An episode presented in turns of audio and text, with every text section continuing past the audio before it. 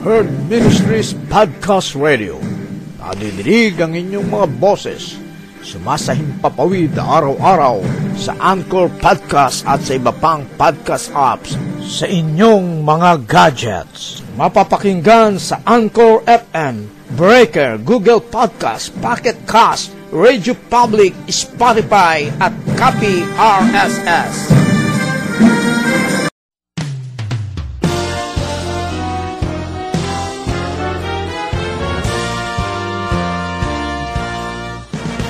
Get involved.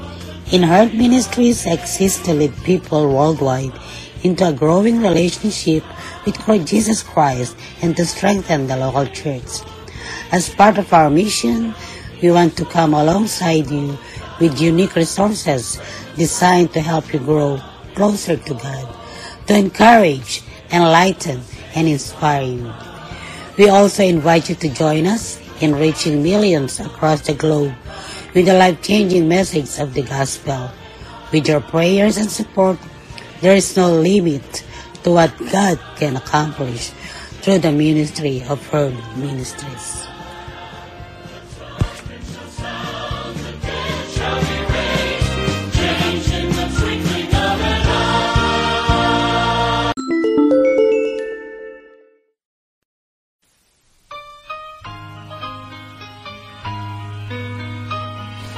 Morning to everyone. This is your kababayan, Kuya Roland in Herd Ministries Podcast Radio. Wishing all the best that you are in good health condition. Those who are here in America and around the world, free from sufferings and enjoying your life, living in a perfect world from God. Maligayang pakikinig sa inyong lahat, maging saan man panig ng mundo kayo, naroroon ang paggabay nawa ng Diyos ay palaging sumainyo. Sino ang lalapitan mo? Sa araw na ito ay tayo po'y makikinig ng mensahe ng Diyos mula sa kanyang anak kay Pastor Rodney David Palacio Uh, siya po ang uh, senior pastor ng Kingdom Family Church sa Valenzuela, Philippines.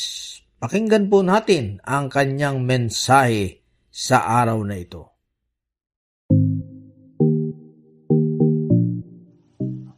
Alam po natin na tayo po ay namumuhay na sa last days at even dun na nga po sa end times na kung saan nagpapakita po ng napakarami na pong biblical signs na nangyayari po sa paligid natin. At narinig na rin po natin na ang mga tribulations sa panahon po na ito na nakasulat po sa Biblia ay nawi-witness na po natin sa ating panahon tulad nga po ng pandemic crisis, mga wildfires, ano po, at yung po mga malalakas na hurricanes, mga bagyo, mga malalakas na lindol, ano po, at mga threats of war na nakikita rin po natin sa ating paligid, etc. etc. Pero despite po, sa kabila po ng mga bad news na ito na lagi po natin narinig sa huling panahon, still, ang ating pong Ama sa Langit ay nagbibigay po sa atin ng pag-asa sa kahuli-hulihan pong feast na ito ng biblical year na ating nga pong pag-uusapan upang sa gayon ay magkaroon pa rin po tayo ng happy ending story after these uh, last days na na-experience po natin yan. Upang sa ganon ay sa huli po masasabi pa rin natin and we live happily ever after. At yan po yung pag-uusapan natin sa araw na ito. So stick with me and enjoy your last day feast. Muli po ako po si Pastor Rodney and welcome to your kingdom appointment and the day or the feast of the tabernacles.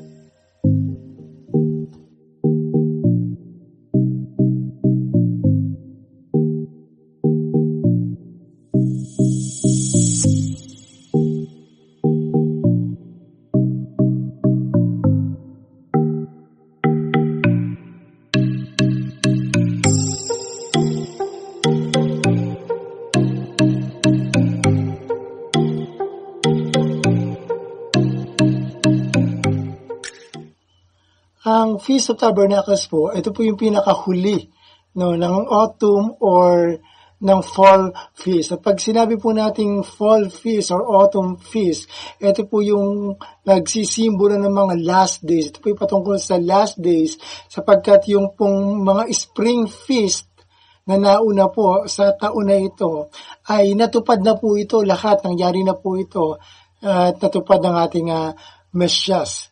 Kaya kung, kung, kaya kung kaya nga po ito pong first ng fall feast nung na nung unang uh, pagpasok po ng fall feast ay yung pong Feast of the Trumpets ay nagsimula po ito ng new moon na kung saan pagka po sinabi nating new moon, hindi po ito nagbibigay ng liwanag. Therefore, ito po yung nag, nagpapakita o nagsisimbolize ng dark periods ng last days.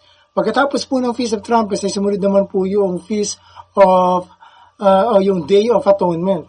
At ito pong pangalawa na ito na Day of Atonement, ito po yung time na yung pong, yung pong goat ay i-judge. So ito po yung masasabi natin na Judgment Day. Siguro ito yung uh, masasabi natin Great Tribulation na papasok. Therefore, eh, lahat po nito ay perilous times ng, ng last day. But that doesn't mean ito na rin po yung ating katapusan. There is hope and there is still good news sa last days. At yun nga po ang pag-uusapan natin patungkol po dito sa huling feast ng fall or autumn feast. So tingnan po natin ito. Ano po ba itong feast na ito? Ito po yung Feast of Tabernacles. At makapansin po natin na ito po yung kahuli-hulihan at seventh feast. Ikapito pong uh, feast. It is celebrated din po sa ikapitong buwan. And it is to be celebrated sa loob po ng pitong araw din, seven days, na kung saan meron naman po isang additional na tinatawag itong eight great day. So, dalawa po yan, pinaghiwalay lang po isang seven day feast at yung pong ikawalo ay nakahiwalay po yan, yung last eight great day. So, when, ang tanong, kailan po ba ito exactly pinagdiriwang? So, tingnan po natin sa Leviticus 23 verse 24. Sabi po ron, Sabihin mo rin ito sa mga Israelita mula sa ikalabing limang araw ng ikapitong buwan. Magsisimula ang pista ng mga tolda, pitong araw ninyo itong ipagdiriwang. So, ibig po sabihin, after ng new moon, paglabas po ng new moon, at pagka po sinabi natin new moon ng seventh month, ito po yung Feast of the Trumpets.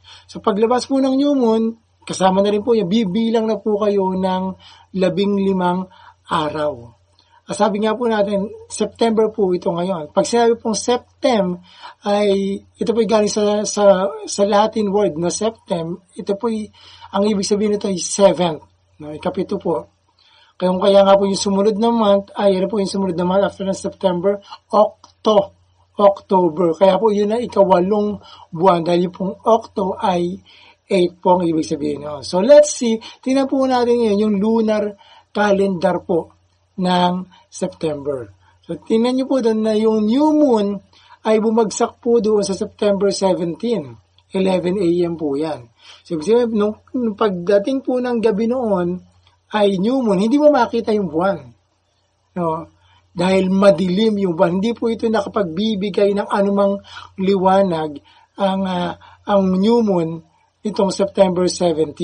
So, sunset is already, at uh, paglubog po ng araw, ay i- i- ibang araw na po yun. No? So doon po magbibilang na kayo kasama yung uh, September na 17, kung saan paglabas ng new moon, and then paglubog ng araw, ikalawang araw, at pagbilang niyo po yon sa October 1 po, doon magsisimula yung pong uh, full moon. Siyempre, sa gabi po iyon. At yung full moon po, ito naman po yung nagbibigay ng pinakamaliwanag, the brightest night ng buwan po na ito, ng ikapitong buwan biblically. So during the Feast of the Trumpets, na po, ayun po yung darkest night ng world nung ikapitong buwan ng last days ng ng yes of the end times. Diyan po natin mararanasan yung mga perilous times ng last days. Then, pagdating po ng uh, ilang araw, pag, ng Day of Atonement, seven po yata yun, seven days, na po, eh, yung po is like, nag, nagdagahati na po yun kasi half moon na po yan. So, eh, para na po, po itong Great Tribulation na kung saan nagahati po yung kapayapaan. Yung Great Tribulation po kasi seven years po yun na kung saan kalahati ay mayroong false peace. At yung kalahati, yun po talaga yung Great Tribulation. Doon po talaga yung kaguluhan. So it also means, pagka sinabi rin po natin, naghahati na po yung buwan, ibig sabihin po, ay yung dark days po natin are already passing away. Dahan-dahan na po itong napapalitan ng kaliwanagan. Kaya yan nga po sinasabi natin na ito pong Feast of the Tabernacles ay isa pong good news sa atin sapagkat yung, ito po yung magtatapos sa dark days or dark periods of our end times or last days. Ano po? So, ito po yung 15th day which is the first day of the Feast of Tabernacles. So, pagka sinabi po natin nagliliwanag at ito nga po yung full moon na, ito po yung nagbibigay ng ilaw o liwanag sa sanlibutan. At pagka sinabi po natin liwanag o ilaw, ay marami pong kahulugan yan at bibigyan ko lang po kayo ng ilang kahulugan. Ang una pong kahulugan nito ay yung pong truth. Sabi po doon sa John 3.21, ngunit ang namumuhay ayon sa katotohanan ay lumalapit sa ilaw upang maihayag na ang mga ginawa, ginagawa niya ay pagsunod sa Diyos. So, maihayag ng mga ginagawa niya ay pagsunod sa Diyos. So, meaning, Pagkatapos po tayo ay ma-purify, di ba, nung sa, sa Day of Atonement, tayo po inilinis, di ba, dahil yung inilipat nga po natin ating mga kasalanan doon sa, sa goat na nagbani sa exile at dahan-dahan po siya nawawala, umalis, papalayo sa atin at hindi na po natin makita yung kung saan po natin nilagak na ating mga kasalanan. So, yun po yung message po natin. So, sabi nga po dito, katotohanan yung liwanag. So, ibig sabihin, yung mga kasinungalingan, ng ating buhay ay maalis. Ibig sabihin ng kasinungaling, ibig sabihin hindi naman iyon yung totoong ikaw.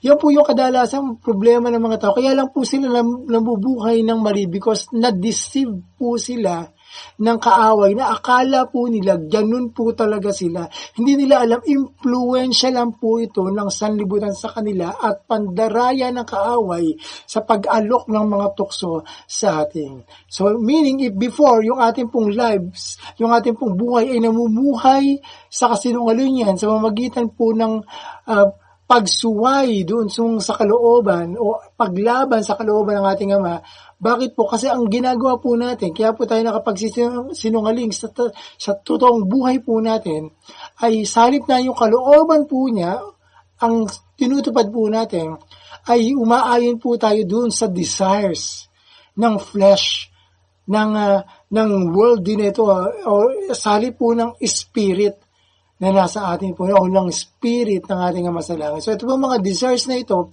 ito po yung mga kasinungalingan na tayo po ay namumuhay na nais alisin, hubarin sa atin dito po sa feast na ito mula po sa ating mga buhay at papalitan po yan ng puting garment. Bakit po kasi po itong, ito pong Feast of Tabernacles po na ito ay nagsisimbolize din po ng wedding feast.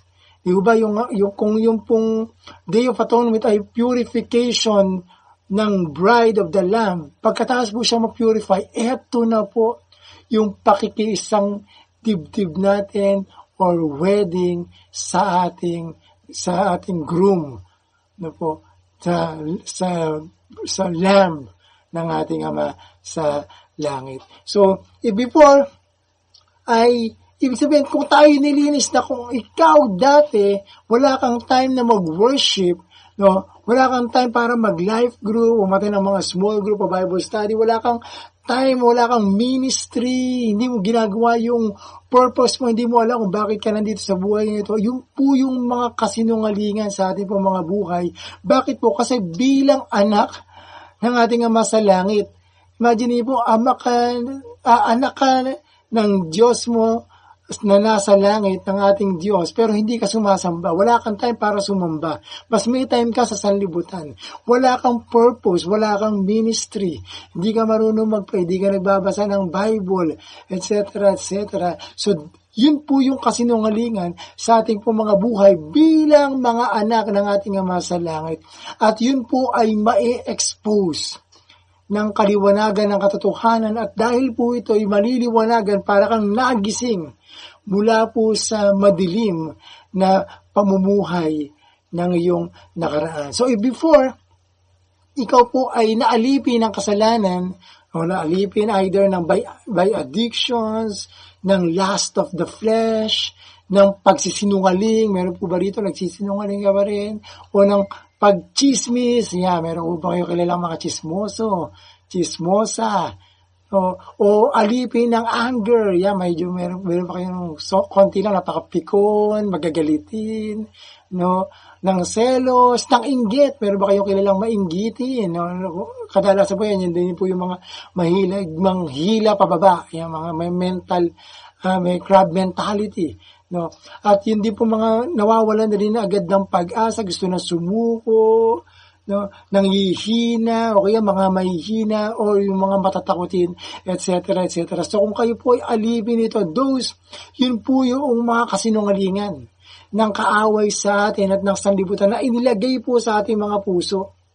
Na kung saan dito po maliliwanagan tayo at mau-overcome po natin ito sa magitan po ng liwanag ng katotohanan ng ating Mesyas na kanya pong ilalagay sa atin. Kaya nga po sabi sa Mateo 5.16, Gayun din naman, dapat ninyong paliwanagin ang inyong ilaw sa harap ng mga tao upang makita nila ang inyong mabubuting gawa at papurihan ang inyong ama na nasa langit. So, tinan niyo po, no, yung kung dati ang ginagawa mo hindi mabuti, kasi nungalingan po yun, kasi kailangan makita, pag naliwanagan ka, malalabas yung tunay na ikaw. Sabi, upang mapupurihan ang iyong ama sa langit. Yun yung tunay mong ama yung Diyos. So yung image niya, yun yung dapat na nakikita, nagre-reflect sa iyo once na ikaw ay naliwanagan ng image ng ating Ama sa Langit. So the dark or or lies, yung mga kasinungalingan mo, na dating nasa atin, mapapalitan po yan ng kaliwanagan, ng kabutihan na nasa iyo, i-expose mo, ilalabas yung tunay na ikaw na nababalot dati ng kadiliman. Para po sa pag inilabas po natin ito, makikita po ito ng tao sa, sa paligid po natin at mabibigyan po natin ng glory ang ating Ama sa langit. So, makikita po nila na magtataka sila, ba, ba, hindi, ba hindi ka na nagsisinungaling? Mapagkakatiwalaan ka na. So, naniniwala na ako sa iyo. So makikita na, ba, hindi na, ba't hindi ka na chismoso ngayon? Hindi ka na nagchichismis ngayon, nagbago ka na. Makikita po nila ba, hindi na maiksi ang iyong temper, hindi ka na magagalitin, mahaba na PC mo. Ay, matagal ka na bago magalit. Tapos nagtataka sila, napaka-pasensya, pasensyoso mo na. O ba, nagtataka sila ba, hindi ka na nakokontrol mo na yung, yung addiction dati sa gadgets o sa online games ngayon, parang part part-time ano, pa, pampalipas lang ng oras mo yan. Pero ngayon, mas nakafocus ka ngayon sa iyong ministry o sa iyong relationships natin sa lang, sa iyong pag-aaral, sa iyong future, ano po, at sa maraming bagay na alam mong mas mahalaga. At yon ay yung gadgets mo, yung game mo, pag nagpapahinga lang ikaw, after mong matapos ang lahat ng mga mahalaga na alam mo sa buhay mo. At ako saan, makikita mo na po maliliwanagan ka that you are a leader. You are creating the image of the King of Kings and the Lord of Lords. Kung saan makikita mo that you are already having dominion over this earth, over this world, over sin. Now, overcome mo na po yung um, dati mga tukso na kung saan madali ka lang bumagsak. Pero right now, you are overcoming sin and people. No, you are leading people back sa ating pong Ama sa langit. So, yun po yung liwanag ng katotohanan na nasa atin. Pangalawa po na klase ng liwanag is yung pong uh, patungkol po sa ating Messiah, our Messiah. John 8.12, sabi po ron, muling nagsalita si Jesus, si Yeshua sa mga tao, sinabi niya, ako ang ilaw ng sanlibutan. Ang sumusunod sa akin ay magkakaroon ng ilaw sa kanyang buhay at di nalalakad sa kadiliman. So, ibig po sabihin, sabihin bilang mga followers, bilang, bilang tagasunod, bilang mga disciples po ng ating Mesyas, eh dapat po pala pala, pagka tayo sumusunod sa Kanya, hindi na po pala tayo lalakad pa muli doon sa madilim nating nakaraan, sa dark uh, past ng ating pong buhay. Nasubukan niyo na po ba na maglakad sa dilim? Di ba ang ang hirap po ano, ano, ano po nangyari sa inyo, di ba? Minsan uh, meron siguro nadapa ka o nahulog ka sa butas, no? Na o nasaktan ka siguro lalo na sa hagdanan, baka pagulong-gulong ka roon, no? O kaya talagang pag nasa dilim ka, ang hirap maglakad ng direct ng direct kasi o kaya o, hindi mo alam kung saan ka patutungo.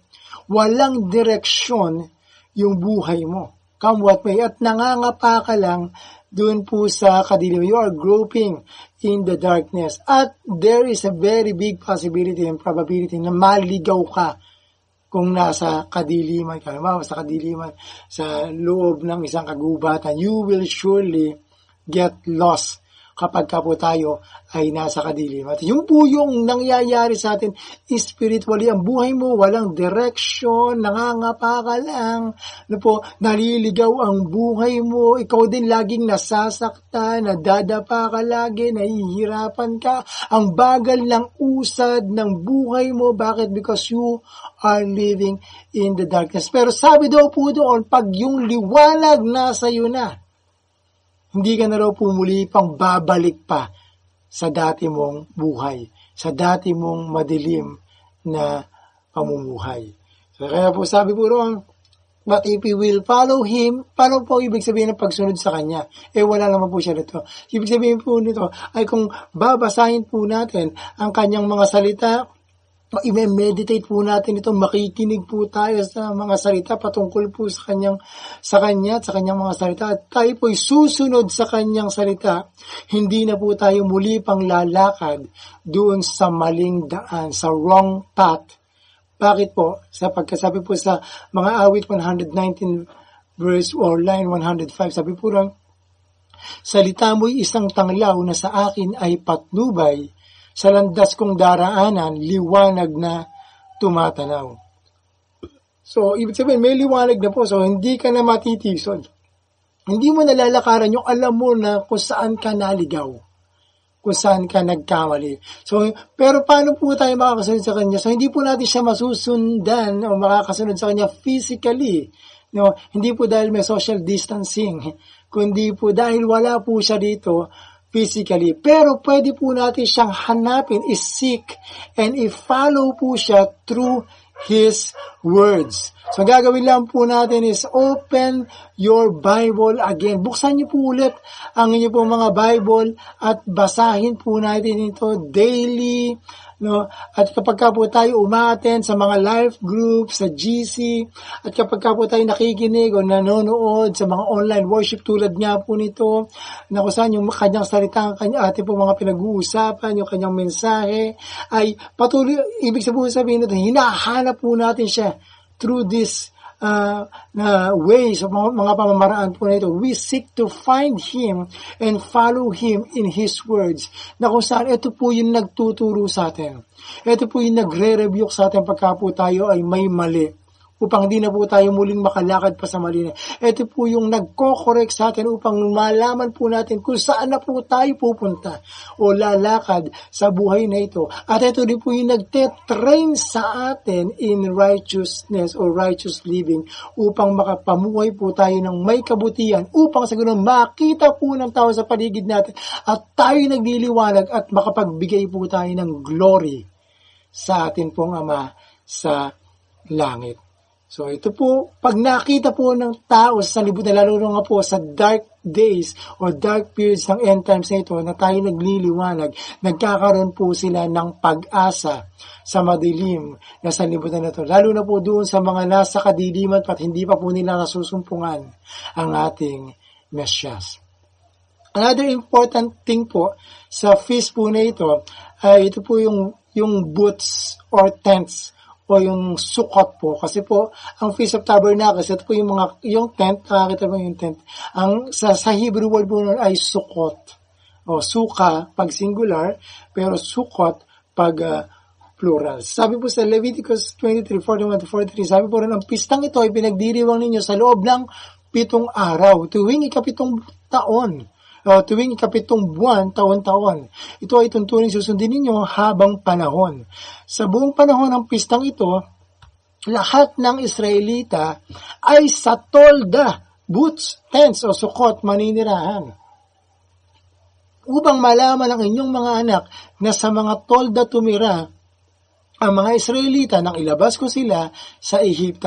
Sa Ehipto, ako si Yahweh o si Yahuwah ang inyong Diyos. So ito pong feast na ito ay pagdiriwang po natin ito. Kung ito po ipagdiriwang natin next year, ay maaari po tayo mag-build ng tents. Either siguro maganda kung magka-camp na po tayo. Kaya, kaya maganda po pag-ipunan po natin ito. Ito po kasi yung pinakamasayang feast sa lahat po ng feast. So pag-ipunan nga po natin ito, either magka-camp po tayo o maaaring sa, sa church, nagawa tayong tent. O kaya sa labas po ng bahay nyo, ay, hindi po, pwede rin po kayong magtayo ng tent. Maranasan lamang po natin na tumira sa loob po ng tent sa loob po ng seven days or one week. So, imagine niyo po, subukan niyo po yon. Siguro pag nandun po kayo, mga 2 to 3 days, medyo excited, excited pa kayo. No? Medyo nag enjoy pa kayo. Pero pag ito po tumagal pa ng mga 4, 5, isang linggo, ay ewan ko lang po kung nag-enjoy pa po kayo. Makiki, mararamdaman niyo na po yung uh, discomfort, lalo na po kung maaalala niyo yung comfort doon sa inyong tahanan. Bakit po? Bakit magkakaroon ng discomfort? Siyempre doon sa tent po na yun, mainit, naka-expose ko kayo, vulnerable po kayo sa heat ng sun, sa init ng araw, sa hangin na mainit din po, at maaari din pong umulan, na mabasa po tayo, etc. etc. So, ibig sabihin po, ito pong tents na ito ay nagpapakita na ito po ay temporary lamang. Temporary shelter na kung saan ay maninirahan lang po tayo doon temporarily sa loob po ng pitong araw. Na, nag, na kung saan, pinapakita po rito na ito pong temporary shelters po na ito, ay yun po ay ang ating temporary bodies na nandito lamang din po sa temporary earth or world na ito. So, bakit po? Ibig sabihin po, habang po kasi tayo nandito sa temporary world na ito, sa temporary bodies po natin, napaka-vulnerable din po natin. Doon po sa world's tribulation. Tulad po ngayon, nasa pandemic po tayo ngayon, hindi po tayo ngayon makalabas ng bahay dahil napaka-vulnerable po dito sa temporary world po na ito. Sa temporary na katawan na ito na pwede kang dapuan na kahit ng anumang sakit. So, napaka-vulnerable po natin sa economic crisis. Maaari meron na wala ng trabaho, nagsara ng business, kumpanya, bumagsak, etc. Napaka-vulnerable po natin sa famine, sa taggutom, sa, sa natural calamities. Lalo na po, pwede bumagyo, umulan, or bumaka, or lumindol, or even wars na nakikita din po natin na nag escalate no po, ngayon pong end times. At habang nararamdaman po natin ito pong mga discomfort na ito, dito po sa ating temporary shelters na meron po tayo ngayon, ay we long, yun naman po kagandahan, we long for His eternal offer po sa atin na kung saan nandun po yung true comfort and security. Lalo po ngayon tayo nananabik doon po sa eternal offer ng ating Ama sa langit. Nandun po kasi yung tunay na comfort natin and security. So, we long No, nananabig po tayo sa isang bagong katawan na meron pong eternal life. Tayo po ay nananabig sa isang bagong langit, bagong lupa, bagong Jerusalem na kung saan nandun po yung punong-puno ng kagalakan at punong-puno ng kapayapaan. Ito rin po yung nagtuturo sa atin. Ito pong temporary shelters po ito nagtuturo sa atin upang tayo wag mag-focus dito po sa temporary na buhay lamang na ito, kundi mag-invest po tayo doon sa eternal, doon po sa eternity, doon po sa kanyang kingdom, doon po sa spiritual life po natin, na lagi po nating nakakaligtaan sapagkat mas nagpo-focus po tayo doon lamang sa mga physical and material kundi dapat po mag-invest din po tayo. Gamitin po natin mga material things natin na ito para po sa ikalalaganap ng kanyang kaharian. Doon po tayo mag-focus sa ating purpose. Meaning, on our spiritual relationship with our Father at din po sa ating mission and purpose dito sa mundo nito na meron pong eternal uh, uh, meaning o sa ating pong mga buhay. So, na sinaselebrate po natin. Tayo po yung nagdiriwang, nagre-rejoice dito po sa feast na ito. Bakit po? Kasi pinagdiriwang po natin yung napakalapit na pong pagdating. Ito po mga pangako na ito ng ating Ama sa langit upang matanggap na po natin ang mga pangako na ito. Pero higit sa lahat, ito po, ay kapag ka po nararamdaman po natin itong mga discomfort ito dito po sa temporary life na ito, ay nananabik po tayo higit sa lahat sa ating Mesyas, na makilala po natin siya ng lubusan, na lalo po natin siyang hanapin, na po, with more intimately sa kanyang salita, kilalanin siya ng lubusan at mapuspos ng kanyang banal na espiritu upang sa ganun tayo po yung makatiyak na makapasok sa kanyang eternal kingdom. Kung kaya nga po sabi po sa ikalawang Korinto chapter 5 verses 1 to 5, ganito po pagkakasabi, alam natin kapag nasira na ang toldang tinatahan natin ngayon, ang ating katawang lupa. Kami may tahanan sa langit na hindi kailanman masisira. Isang tahanan ginawa ng Diyos at hindi ng tao. Dumaraing kami habang kami nasa toldang ito. Discomfort.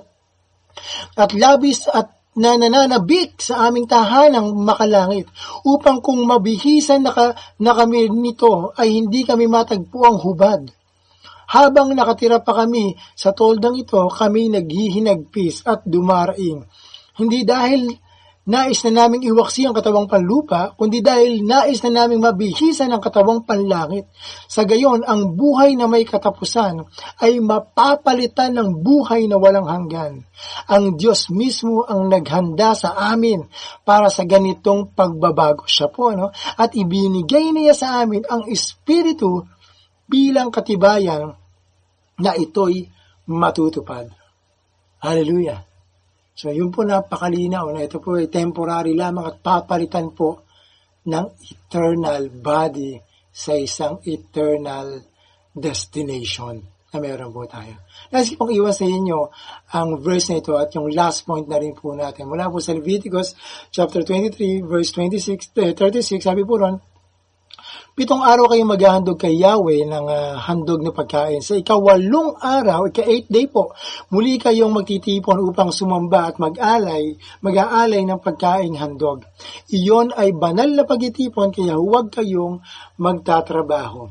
So ayon po kasi doon sa 2 Peter 3, 8. Sabi po ron, sa ating po daw Ama sa langit, ang isang araw ay parang isang libong taon lamang. So, therefore, at yung seven days na ito na, sin, na pinagdiriwang po natin sa, sa Feast of Tabernacles, pagka sinabi natin isang araw, isang libo, ibig sabihin, it symbolizes yung 7,000 years of human history. Biblically po, uh, sa biblical calendar, ay ang seventh day o seventh thousand years, yun po yung new millennium. Ito po yung isang libong taon na maghahari. Pagbalik po ng ating Mesias, maghahari po siya sa loob ng isang libong taon. At bi- sa biblical calendar po ay nasa ika-anim na po tayo. Patapos na po yung ika-anim. Napakala, papasok na po tayo dito sa seventh millennium. Kaya nga po nakikita na po natin yung mga signs na po ng end times. So therefore, biblically, tayo po papunta na po doon. Then after po ng 7th millennium, yung ikapitong araw, ikapitong libong taon, ay papasok na po yung 8th day. At yun na po ang simula ng eternity, ng everlasting life sa kanya pong eternal life, sa kanya pong eternal kingdom. So ang number 8 po is the symbol of eternity or everlasting life. At yun po yung pinaka-pinananabikan po natin, yung pong buhay na walang hanggan.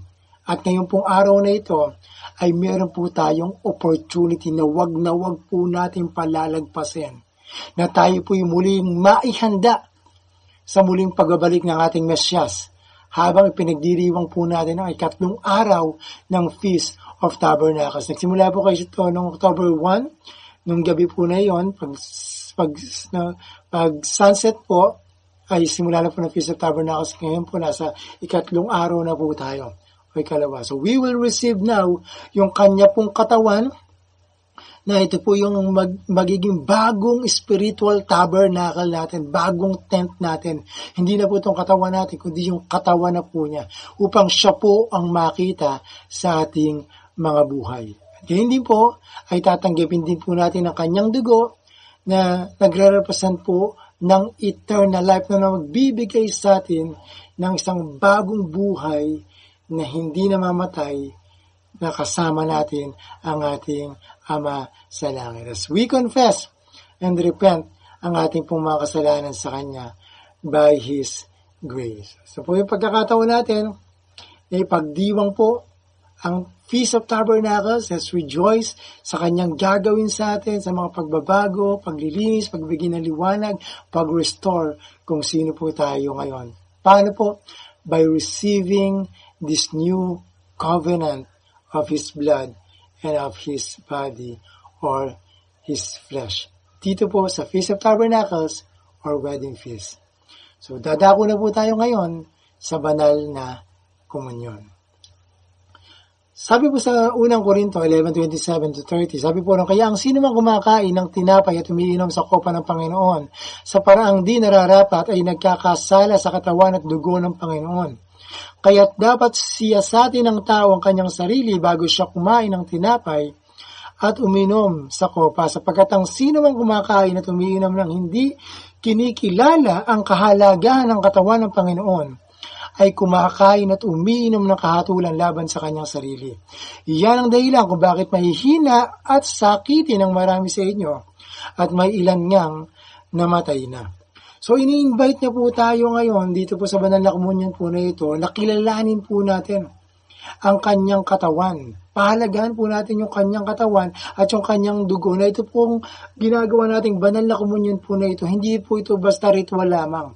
Kundi alam po natin na ito po may kapangyarihan na tayo po malinis at papatawad sa ating pong mga kasalanan. At gayon din po ay mapagaling sa ating pong mga karamdaman. Ito man po ay sakit physically, or from the outside o gayon din po ito man ay sakit from the inside or emotional sickness or karamdaman. So lahat po yon ay kayang pagalingin ng His wounds, His blood, and His flesh. So saan bibigyan niya po tayo rin ng kalayaan mula sa ating mga kasalanan. So, sa pagkakataon po nito, tayo mananalangin sa pagkilala sa Kanya pong katawan at dugo. Tayo po manalangin. Aming Ama, kami po ay uh, nagpupuri pasalamat sa kinikilala po namin ang uh, kapangyarihan, ang iyong katawan, ang iyong anak, at ang kanyang dugo na makapaglilinis sa amin totally from all our sins. Na magbabago ng aming isip at magpapalaya sa amin sa anumang pagkaalipin ng kasalanan sa amin. Din po, paggalingin nyo nga po kami. So magitan ng iyong mga sugat at bigyan niyo po kami ng isang bagong buhay sa magitan ng iyong dugo. Samahan niyo nga po kami, aming Ama, sa pagtanggap ng iyong katawan at ng iyong dugo. Sa pangalan ni Yeshua Jesus. Hallelujah. So kung ang, ang mga ta, ama po ng tahanan ay uh, nasa inyo pong mga bahay ngayon, kasama niyo po sa inyong tahanan, ay pwede po sila yung manguna dito po sa banal na komunyon ito. Kung wala naman po sila, ay kung sino po yung nakakatanda dyan. Kung wala naman po nakakatanda, ay kung sino naman po ang spiritually mature o nakakatanda po o malapit po sa ating amasalang. Pwede pong manguna dito po sa banal na komunyon. So magbibigay po ako ng instructions sa pagkakataon po na ito. So, kung nandiyan po yung mga magulang, ang ating ama, ang ina o ina o sino man nakakatanda, ay dadako na po tayo. So, maaari nyo na pong damputin ang tinapay. No? Sabay-sabay po natin hawakan. Noong pong gabing ipagkanulo, ang ating uh, Panginoon, ang ating Mesyas, ay dumampot po siya ng tinapay. Pagkatapos po niyang dumampot ng tinapay, ay nagpasalamat. tayo po yung magpasalamat. Aming Ama, maraming salamat po sa iyong anak sa katawan na ito, sa tinapay na ito namin magsasaluhan. Tanggapin nga po namin ang kapangyarihan ito sa aming mga buhay na magpapalit ng isang bagong buhay sa amin. Sa pangalan ni Jesus. Hallelujah. At pagkatapos po niyang uh, manalangin, ay pinagpira-piras po niya ang tinapay nito at saka po niya ipinamahagi sa kanyang mga anak at uh, sa kanyang mga disciples po, at sinabi, kunin niyo ito at kanin gawin niyo ito bilang pag-aalaala sa akin. So, kung sino po yung nangunguna sa inyong tahanan, ay ipamahagi niyo na po ang tinapay na ito at sabay-sabay po natin tanggapin. Tanggapin po natin ang katawan ng ating Mesyas.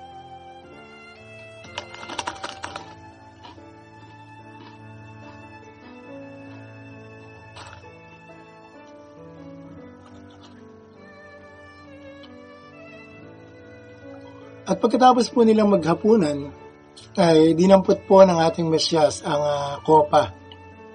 At sabi po niya, ito ang kopa ng bagong tipan na nabubo ng aking uh, dugo. Kunin niyo ito at uh, inumin, gawin niyo ito bilang pag-aalaala sa akin. Na sa tuwing kakain kayo ng tinapay nito at iinom sa kopa na ito, ay pinapahayag ninyo ang aking kamatayan, sabi po ng ating Mesyas, ang kanyang kamatayan, ang kanyang muling pagkabuhay hanggang sa kanya pong muling pagbabalik.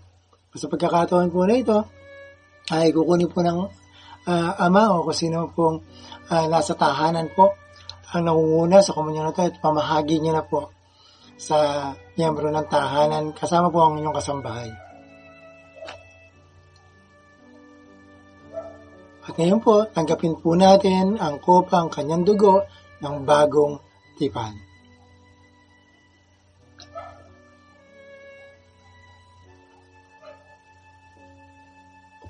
Pagkatapos po natin, natanggapin ito, kung sino po yung nangunguna sa inyong tahanan, lalo po kung ito po yung inyong ama ng tahanan, tayo po yung mananalangin. So, man, nangunguna po muna, muna ako sa panalangin, and then after that, ay ibe-bless po ng ama ng tahanan o kung sino man po yung nanay o yung lola, lolo, tito, tita, sino po yung nangunguna dyan, i-bless po ang bawat isa na miyembro ng tahanan kasama po yung kasambahay. Kung naman po yung blessings na nilalagay po sa inyong puso ng ating ama sa langit. Muli po, tayo po ay manalangin. Aming Ama sa langit, kami po ay nagpupuri, nagpapasalamat sa iyong anak na umako ng aming po mga kasalanan at gayon din po ng kaparusahan sa aming mga kasalanan kung saan siya na po ang namatay upang kami naman po ay mabigyan ninyo ng buhay na walang hanggan. Salamat po aming Ama sa kalayaan mula sa aming mga kasalanan sa pagkaalipin sa mga kasalanan at tukso na sa libutan na ito sa anuman pong pumipigil sa amin na kami po yung malayang sumamba at makapaglingkod sa iyo at matupad po namin ang aming purpose at pagkatawag sa iyo. Salamat po aming Ama na kung saan kayo po sa iyong anak, siya po ang kumuha ng words of fast at binigay niyo po ang best of who you are sa amin. Yung image po, nire-restore niyo po kung sino po talaga kami at inaalis po ang kasinungalingan sa amin pong mga buhay. Salamat po sa bagong buhay na ito ng iyong image na muli niyo pong inirestore sa amin sa magitan po ng iyong banal na espiritu na amin ding tinatanggap ngayon sa magitan ng iyong banal dugo at nananahan sa amin. Pagkaloob niyo nga po sa amin ang iyong banal na espiritu. At sa mga oras po na ito, ay kung sino po nangunguna sa prayer o yung ama ng tahanan, i-bless niyo po bawat isa na miyembro ng inyong tahanan kasama po ang inyong kasambahay. So kung kayo po ang ama ng tahanan, bless niyo po ang inyong asawa, ang inyong wife, po, para po sa kanyang kalusugan, karunungan, kalakasan, kagalingan, at kahinahunan, pag-ibig, lahat po ng nais kong tanggapin ng uh, ilaw ng tahanan, ng ina ng tahanan. Sige po, i-bless niyo po siya. Then after blessing the wife or the mother. Bless po natin ang bawat anak. Po, sa mga oras na ito, bless niyo po sila. Ano man po yung nais niyo pong mangyari sa kanilang buhay in the future. Ano po yung nais niyo pong man- marating nila by the grace of our Father in heaven. I-bless niyo po ang bawat isa. Gawad niyo po yung blessing sa kanila. Hindi po kung mayroong may sakit, kagalingan din po. Well, I will give you a few minutes, few seconds. Then uh, we will close in prayer. Sige po. Ayaw mo nalangin. Father, we claim by faith ito pong gift of salvation at ang new life in the Spirit at lahat po ng blessings na ginawad po namin sa aming tahanan, sa aming sambahayan, sa bawat kaanib ng aming tahanan at ng aming family, ay we claim by faith na ito po dinidig mo.